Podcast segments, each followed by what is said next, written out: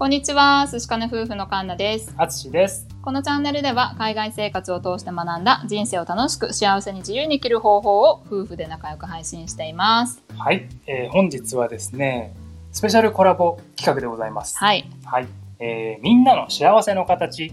ね、これはちょっとお久しぶりなんですけれども、うん。このシリーズは様々なバックグラウンドを持った人たちのそれぞれの幸せの形を集め共有することでリスナーの皆さんの人生をちょっぴり楽しくすることを目指しております。はい。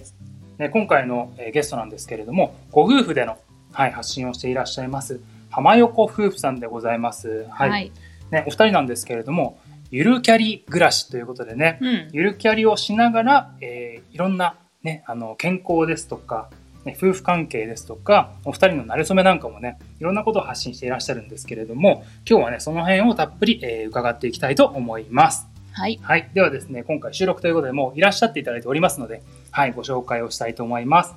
浜横夫婦のゆるキャリ暮らしのお二人です。よろしくお願いいたしま。す。よろしくお願いします。いやーすごい元気のいい息もぴったりあった。ぴったりぴったりよろしくお願いします。よろしくお願いします。楽しみにしてました。ねあ、こちらもです。ありがとうございますあり。がとうございます。ね、今回お二人は初のコラボっていうことでね、うん。はい、多分ちょっと緊張してるところもあるかと思うんですけれども、ね、楽しく4人でやっていければと思いますので、よろしくお願いします。はい。よろしくお願いします。ではですね、えーまあ、お二人、初めましての方もね、きっといらっしゃるかと思いますので、えー自己紹介をいただいてもよろしいでしょうか。えっと、浜横夫婦という名前で音声配信の活動をしております。えっと、夫と妻で2人でいつも仲良く配信していて、えっと、今我々は27歳はい。ですね。で、2人ともあの国内の企業に勤めていて、で、ゆるゆると暮らしてる。あの働きつつ、あのプライベートも楽しつつ楽しみつつみたいな感じであの、はい暮らしてるので、えっと、浜横夫婦のゆるキャリ暮らしっていう名前でうん。配信させていただいております。ありがとうございあます。りがとうございます。え？ね、そうですね。じゃあ、えっと、ハモった。ねハモりましたね。はい。ね、あのーじゃあちょっとお二人のね、今簡単な自己紹介いただいたんですけれども、えっと、お二人は普段どんなことを発信されているのか、これを伺ってもいいでしょうか？はい。えっと、まあ、20代で共働きでやってますので、そこの日常とかね、ライフスタイルとか、まあ、2人でどんなことを普段考えてるかみたいなことを中心に話してるんですけど、まあ、あの2人の特徴として高校の同級生なんですねまず。うんうんうんで、まあ、あのずっとね長く知り合いなので、まあ喧嘩とかもしないし、うんいつも仲良しなんでそういったあの日常をちょっとお裾分けすることで 楽しんでもらえればなっていう感じで発信してます。そうですね。なんか割と、なんだろう、どフリう考えてフリーテーマだよね。うん、結構あんまりテーマは偏ってなくて、いろんなところにうん、手を出してる感じです。ある意味、お二人の日常そのままをこう配信されてるって感じですかね。そうですそうですねね。うんうんうん。お二人のね、声もすごい癒しというか、うん優しい感じの声なので、とても聞きやすいよね。うん、そうだね。嬉しいね。嬉しい。自分の声ってちょっと気持ち悪いじゃないですか。なんか通して聞あくと。そうそう。うんうん最初ね違和感がねなくなってきました。やっぱりそうですよね。最初はやっぱり何かも、何もかも、なんかちょっと、あの、慣れないというか、うっん、ていう感じはしますけれども、なんか聞いてて普通にね、楽しく聞けます。嬉しいです。ありがとうこれからもございます。頑張ります。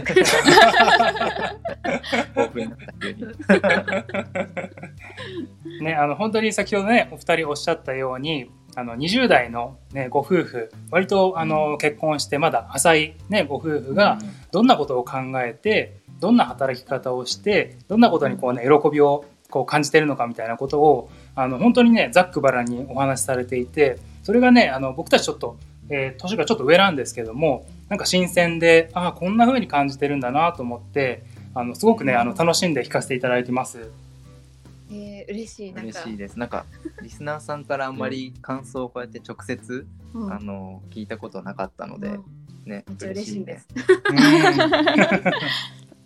ね、はいあのお二人の27歳ぐらいっていうのはちょうど僕たちがオーストラリアにえー行くことを決める、えーでそして結婚も決めてっていうようなタイミングで、えー当時の僕たちのことと比べるとお二人のまああの大人びたことというかね、うん。考え方考え方がねすごいよね。すごいなと思いながらね、うん、あの聞いてます。27歳でこうオーストラリアに行くって決心する方がすごいそっちの方がすごいです。間違いないありがとうございます。はい、えーということでね、あのまあ、えーお二人は、えー他にもこういろんな、えー発信をされてると思うんですけれども、このラジオ以外に何かやってらっしゃることはありますか？ラジオ以外は一応ツイッターとインスタを細々とやってます。我々あの発信活動はあんまりしてなくて今まで、はい。本当一般の共働き夫婦、うん。会社勤めで、うん。あの例えば鹿な夫婦みたいに海外移住の経験とかもないし、と思っててそんな発信することないなと思ってややってなかったんですけどはい。なんかねある時ねうん、ちょっと自分たちの暮らしとか2人の思い出残しっていう感じで発信するの楽しいかなと思ってちょっと始めたりもしてそう。ねなので本当にラジオメインですね。そうですねラジオメインです うんうんうん。いいですよね。こうやって声に残せたりとか、その時の考え方だったりとか、まあ記録、記憶みたいなのが残せるっていうのはやっぱりいいですよね。うんうんうん。そうですね。なるほど。ちなみにその一番最初に始めたのがラジオだったっていう感じですか？そうですそうですね。うん。何かそのラジオにしようって決めたきっかけとかってあったんですか？きっかけ、まあ、私が本当にちょっと YouTube とかはすっごいハードルが高いなって思ってて顔出しもなんかはい。割とる方多いし、まあなんか顔出さないって言ってもなんかその撮るアングルとか編集とかがめっちゃ難しそうだなと思ってすごいハードルがうん高いなと思っていてでまあその点ラジオはまあなんか編集もそこまで難しそうではないし、まあやっぱり声だけだしっていうのでなんとなく始めやすそうだなと思ってうんやってみたっていうそうだねのが理由かな。うん、確かに。本当に編集的には楽ですよね。こう毎日やってもできるし、ブログも私たちやってたんですけど、まあなかなかこう更新するのにハードルがすごい高く感じてしまって、なかなか続けていけてないっていう状況なんですよね。うん、うん、そうだね。時間かかるもんね。うん。確かに。喋るのはなんかまあ普段喋ってるからそれをちょっとこう工夫して変えるだけでなんかうん。集落できちゃうけど、確かにブログとかはね普段やってないとそれをこうん。う軌道に乗せるのも確かに難しい。と思そうなんですよね。うん。うん。まあこれね、ラジオ配信だとこうやって2人で一緒にこうできるのですごいいいですよね。うん。うんうん。う、うん。確かにそれもそうだね。いつもお互いに頼りまくりだよねうん目線で訴えてあちょっとよろしくみたいな あじゃあラジオの声では届いてない何かが2人の中ではあったとですね。確かに。ね今日はどっちが締めしゃべるみたいなね。ね、なんかそのお二人のラジオでどっちが締めなのみたいなところちょっとごたごたある時ありますよね あ。りますね。そう あれはいつも無茶ぶりなんですよ急に振られるから 大体その夫さんがその最初と最後を仕切ってくれるというか、まあ、大体進行やってくれるから、そのつもりで毎回やってるんですけどなんかたまに急に振られるから、まあでもなんかその感じがね、素のお二人をなんか聞こえる感じがして、すごいいいですよ。うん。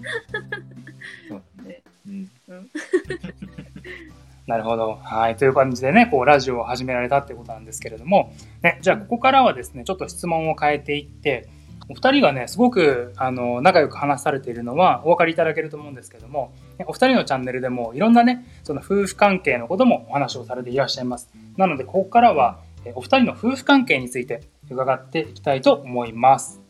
ね、あのーこうやってね、こう、夫婦で配信されていらっしゃる方っていうのは、あの、多分いろんな方と比べていくと、かなり仲の良い会話とかコミュニケーションが取れてる夫婦だと思うんですけれども、その浜横夫婦さんの夫婦円満の秘訣とかえ気をつけていること、これ何かもしあれば教えていただいてもよろしいでしょうか？はいまあいっぱいあるけどねいっぱいあるんですけどはい。いっぱいあるんですけど 最近よく思ってるのは、まあ、自分の価値価値観とかをあんまり押し付けすぎないことうん。かなと思っててはい。あのもちろん夫と妻であの別の人なので、うん。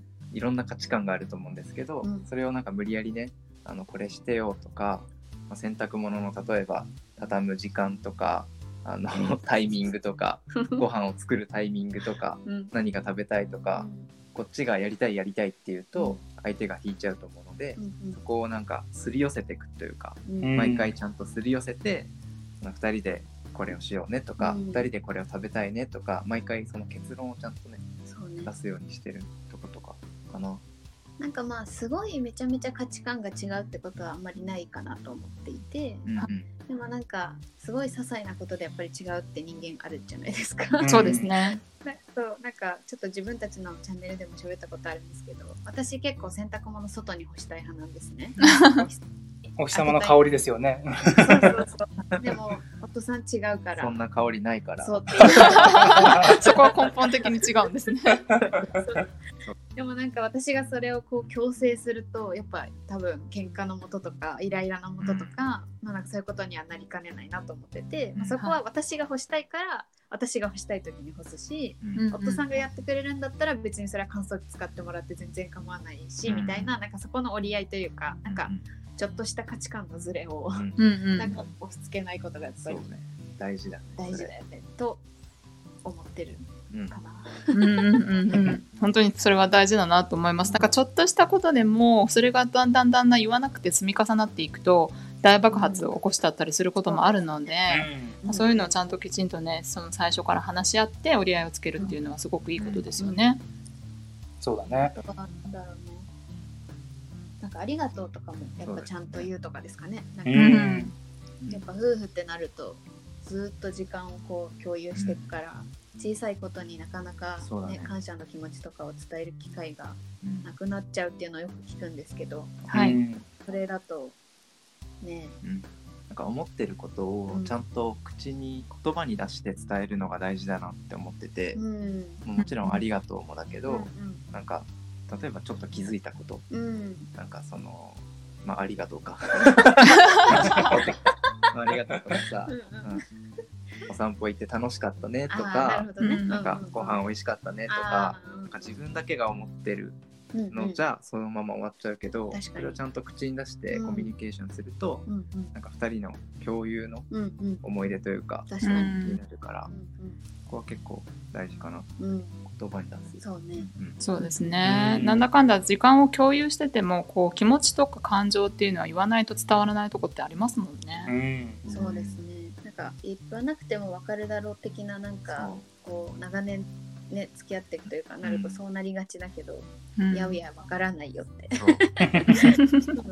日本人は特にあうんの呼吸っていう言葉もある通り、うん、なんかその言葉じゃなくて察しろみたいなうん雰囲気があったり、確かに。あの夫婦関係でもそういうことになっちゃうと思うんだけど、うんうん、それは結構難しいと思そうねってるから、。うんうんちゃんと口に出そうんうん。うんのは結構意識してます。うはい なるほど。ちなみにあのはい。うんうんあいえいえ。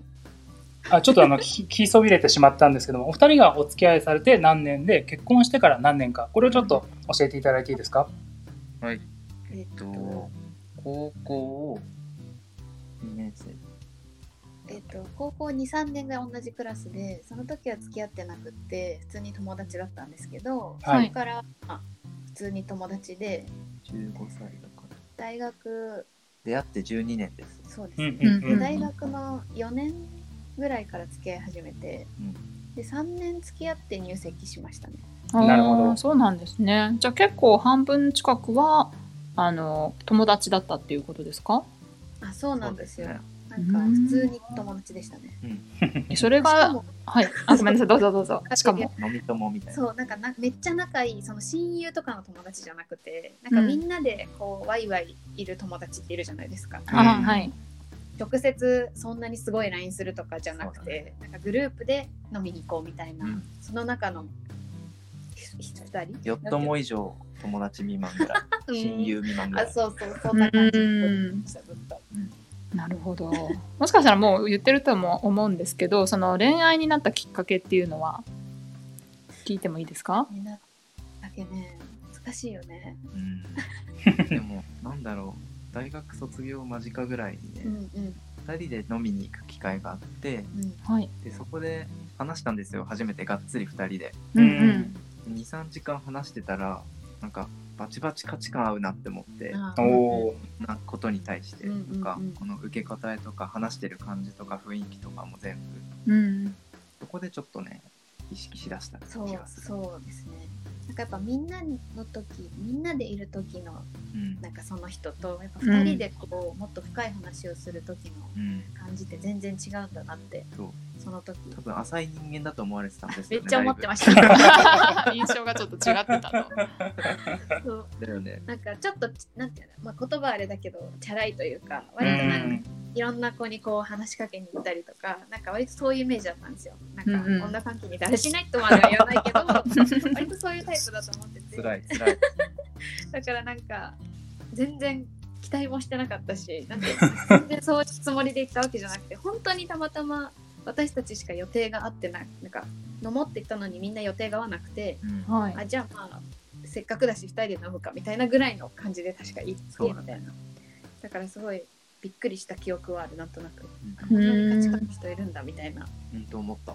びっくりだ。うんうんうん。じゃあある意味ギャップがこうなんかさらにこう二人を近づけた感じがありますね。あ確かに。そうですね。すごいすごいサマリー力だね。そうです。サマリー力。サマリー力が。そうそうそうそんな感じかな、うん。なるほどなるほど、うん、ありがとうございます。ニヤニヤしちゃうよね、こういう話。するとね。さらにねあのお二人のお詳しい馴れ初めなんかはお二人のねラジオで、えーしっかりとね語っていらっしゃいますのでご興味あのある方はぜひそちらもねチェックしていただけると。そしてねあの妻さんのお友達からやめた方がいいんじゃないみたいなことをね言われてたっていうなんかその辺もねお話しされてたので。そう。まさかの。うんそうめっちゃ言われてました。おすすめされてやめた方るがいいよ。こっちの方がいいよみたいな違うオプションもあったと。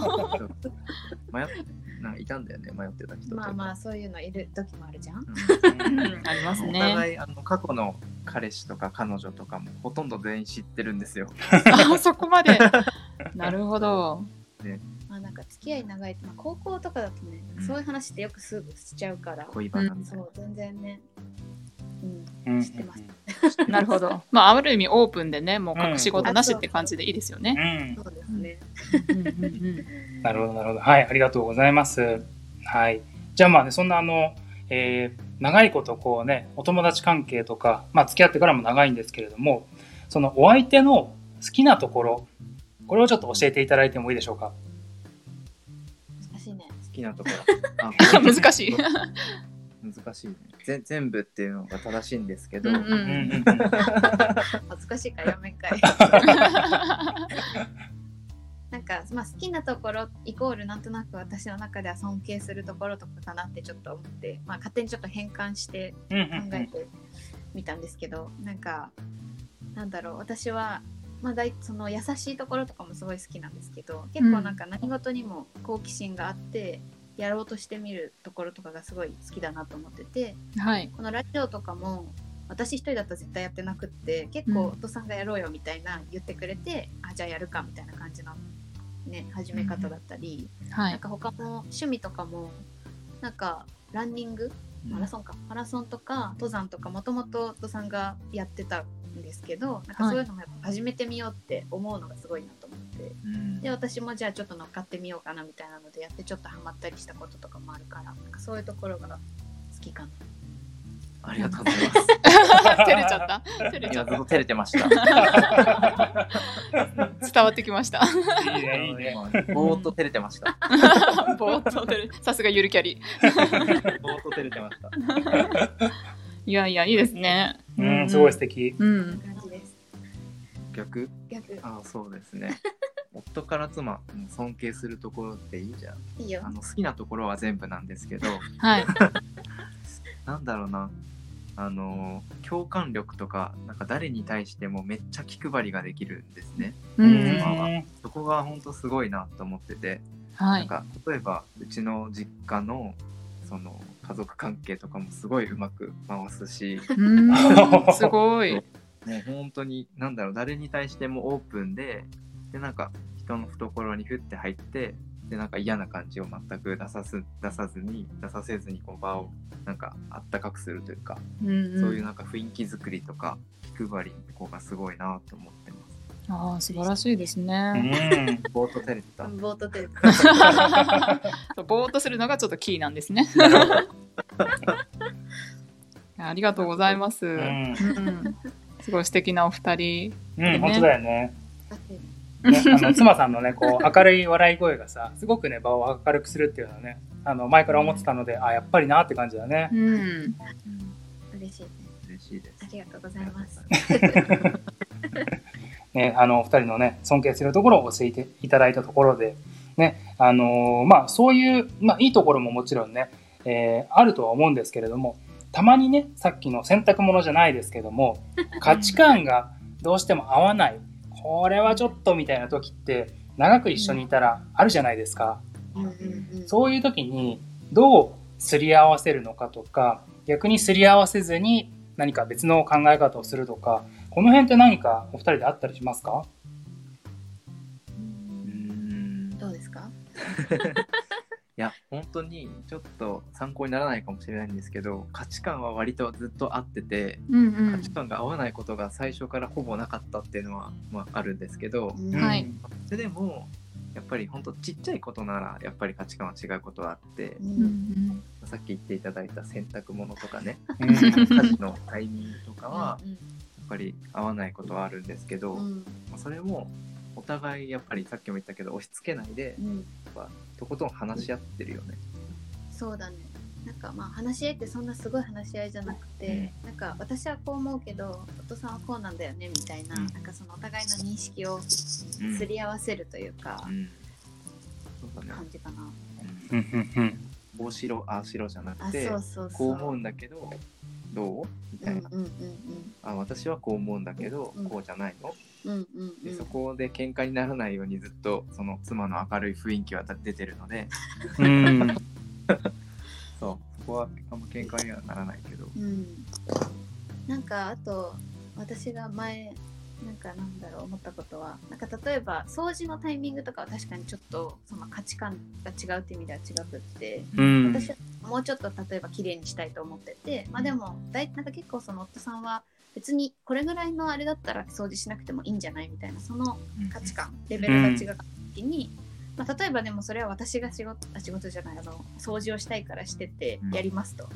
ででもなんかそれを私がずっとやってたらまあ私がやる機会の方が多くなるじゃないですか。どうしてもそのうん。汚いって思う、ね、回数が多いから。うん。うん。でもそうなった時になんかイライラしたらダメだなと思って、うん。そういう時はなんか明るく「今日掃除したんだよ偉くない?」って言って褒めてもらうっていう。うん。ことをやった。あそれい。いね。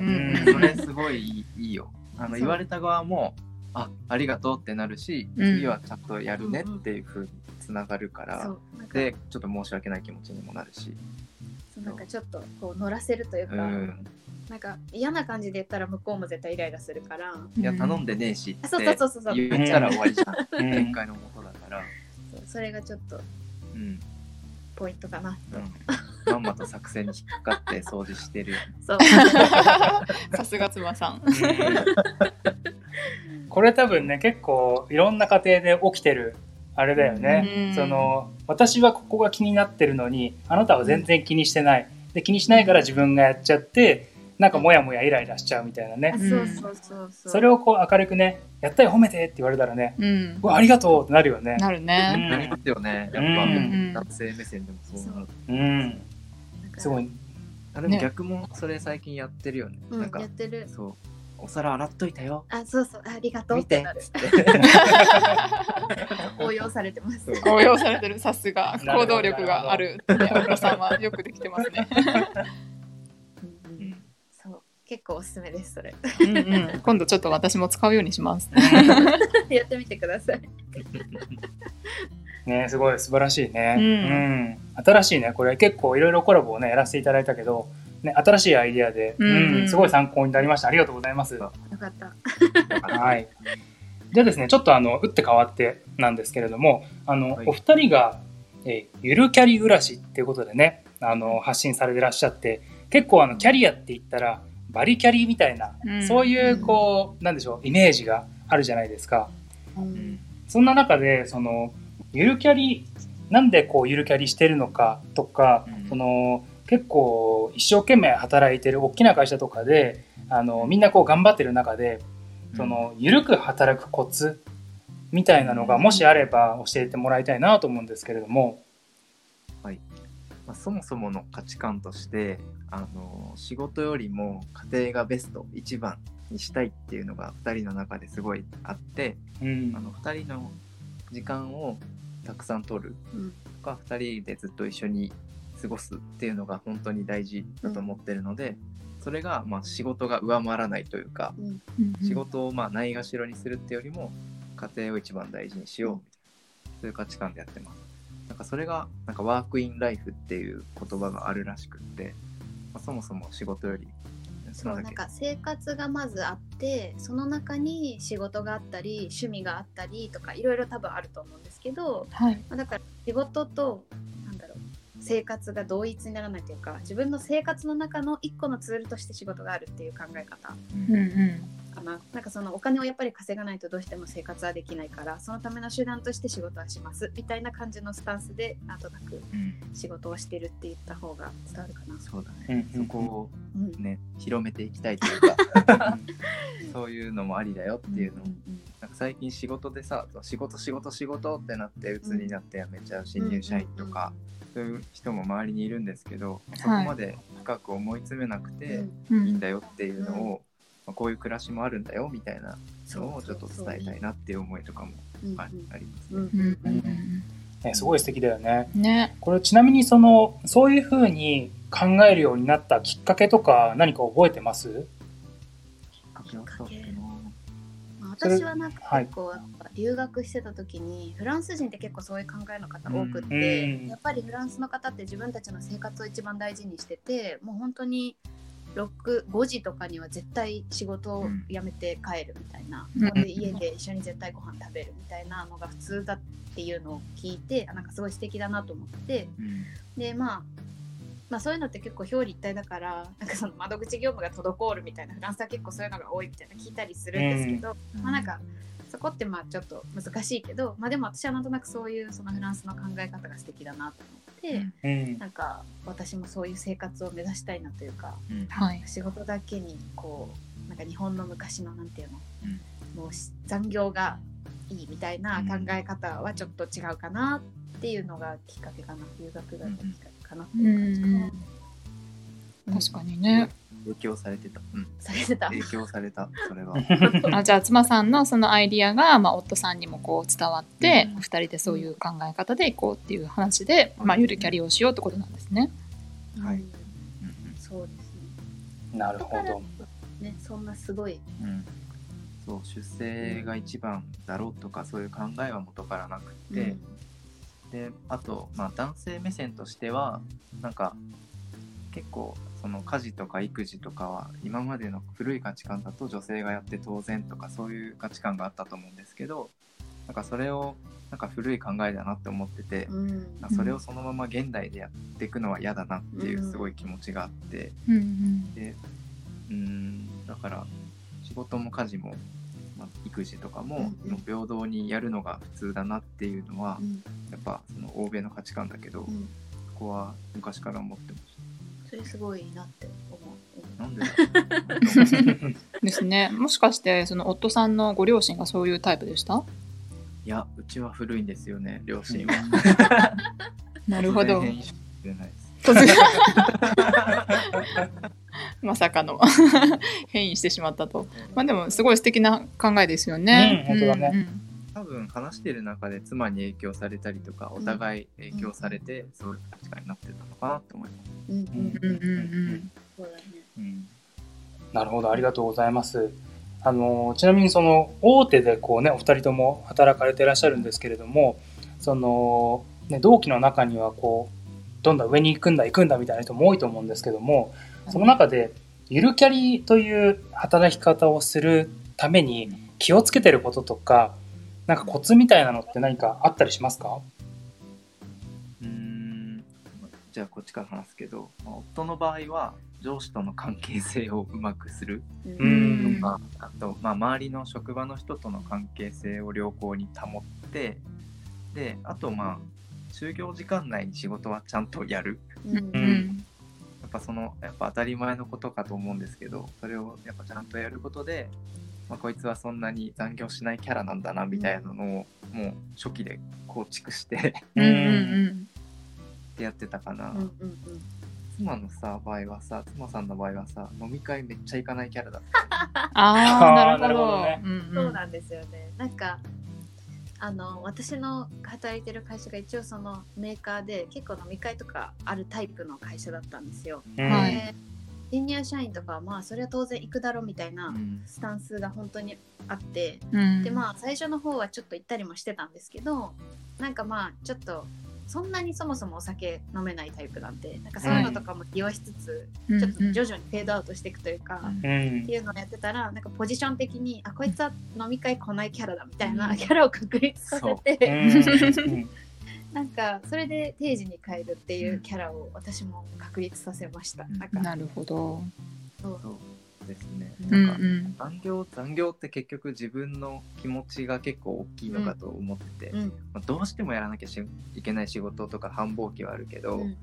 ちょっとダラダラした残業は絶対嫌だなっていうんうのが多分お互いあって、うん。うんそれなら早く家に帰って一緒に過ごしたいっていうのが強いので、うん。それがなんか結果ゆるキャリというか、ね、そういう言葉につながったのかなって。なんかまあさっきお父さんも言ってたけどその言われた仕事は絶対やるとか納期は絶対守るとか、うんうん。まあ、なんか効率はめっちゃ意識して一応仕事してるつもりで、うん。なんかそこを、うん、なんかまあその効率を意識したらその定時内に終わる仕事を基本的にはやると。でまあ本当はプラスアルファも多分出世とか狙うのであればうん。もうどんどん出してった方がいいとは思うんですけどそこはちょっとなんか自分の折り合いというか、うん。まあ今日はもうここまででいいかなっていうそのなんか諦めというか,、そういうのもちょっと大事にしつつやってる。周りにはまあ迷惑をかけないっていうのを一番大事にしてる。なるほど、まあ、2人とも共通してるのは人間関係をうまく構築してるのと、まあ、タイムマネジメントとか、まあ、効率的に働く工夫とかいろいろされてるってことですよね。なるほど。ね緩い中にもやっぱりこうきちんとされてるところがあるってことだね。そうだね。ただただちゃんとしてないとね、うんあの他の人がやってることをやりませんっていうのをね、うん通らないと思うんだよね。うん、そうですうん。ね。ね、なのでね、こサポートとうんあれは違うよね、やっぱり。そううんそうですよね。う。うんん政治帰りっていうマインドをもうずっと持ってるあ、そうそううそう。んうんうん まあでもキャラを確立させるのは一番早いと思います。なんか、うん。こいつは毎回いるから飲みに誘えるメンバーだみたいに思われるとめちゃめちゃやっぱ飲み会とか入ってきてすごくいいことになったりする動機とかをよく見てるから。なるほど。断る勇気が大事ね。あそう。なんか頼まれた仕事とかもなんかこの人頼みやすいって思われたら多分すごいめっちゃ降ってくるんですよ仕事って、うん。だからそこもキャラ作りというか。うんうん。なんか別に頼みにくいとまではいかないけどなんかこう、どうでもいいことを頼めるキャラみたいになっちゃうと、なんか雑用係みたいになって、ね。やっぱり仕事増えちゃうから。そこら辺もね、うんちょっと折り合いというかねうんつけつつって感じですかね。なるほどすごい勉強になりますね。うん、そうだね。やらないことをね、やらないっていうのはねいいと思います。うん。ね、そうだね。あの、やっぱりね、仕事に時間を割けば割くほど、家庭の時間っていうのはね、どうしても減っていってしまうので、ね、これを聞かれている方々の中にも、ね、参考にできる点が多分たくさんあったのではないでしょうか。はい、ありがとうございます。ではですね、はい、あの前編と後編に分けていきたいと思うんですけれども、えー前編の最後の質問をさせていただきたいと思います。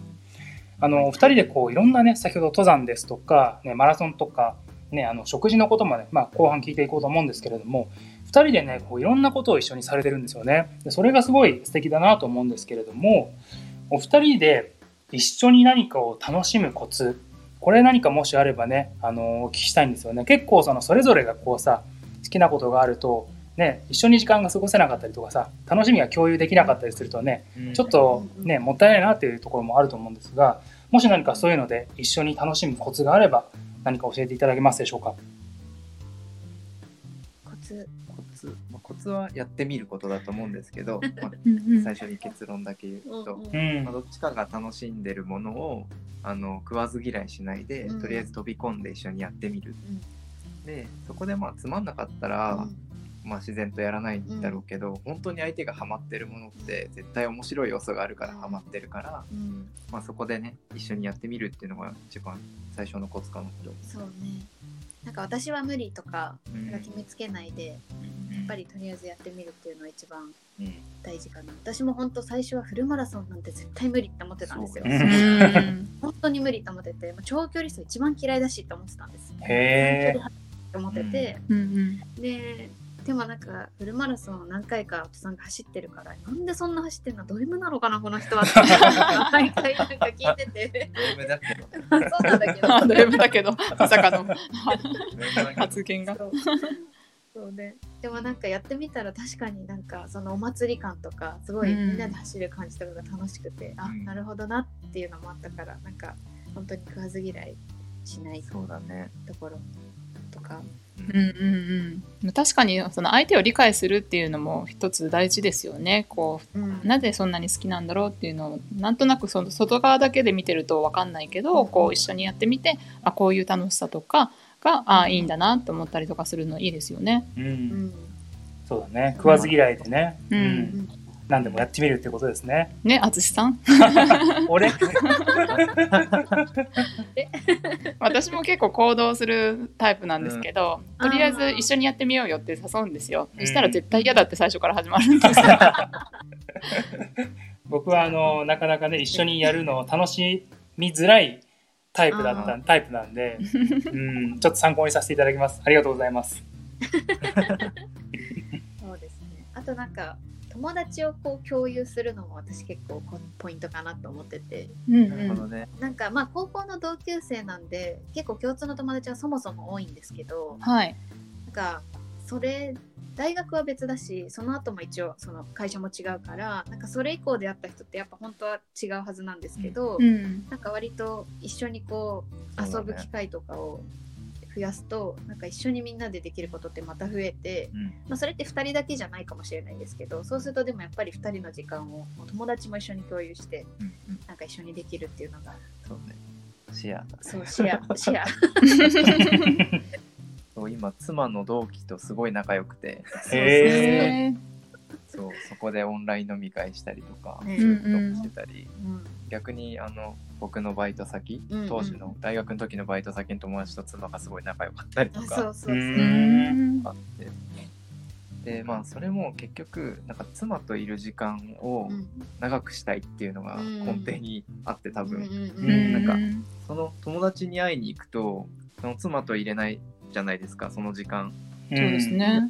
妻を一緒に連れていけば、うん。で3人で楽しく遊べば、うんうんうんその時間もまあなんでのデートの延長というか、うん一緒にいる時間の延長になるし、マラソンも一人で5時間とか走ってるとつまんないけど、うん。隣で一緒に走ってたら楽しいじゃんっていうので、うなんか巻き込んでいく感じうんうんがお互いにあるかなって思います。なるほど。うんうん。巻き込み力ね。巻き込み力。どうやろうよってう。ん無理やりうん最初は。そううんじゃああれですねもういろんなことをシェアして、うんでとりあえずやってみるっていうのが、まあ楽し楽しむコツっていうことですね。うん。そうですねはい。はい、ありがとうございます。ね、あのたっぷりとね、お二人の自己紹介から、えー夫婦関係のお話、あとは働き方にね、至るまでいろいろお話を聞いてまいりました。ありがとうございました。ありがとうございますす。ではですね、こちらで一旦前編を終了して、で後半の方に、えー聞いていきたいと思うんですけれども、はい、ではここで前編終了となります。えーありがとうございました。ありがとうございました。ありがとうございました。ではまた後半でお会いしましょう。バイバイ。バイバイイ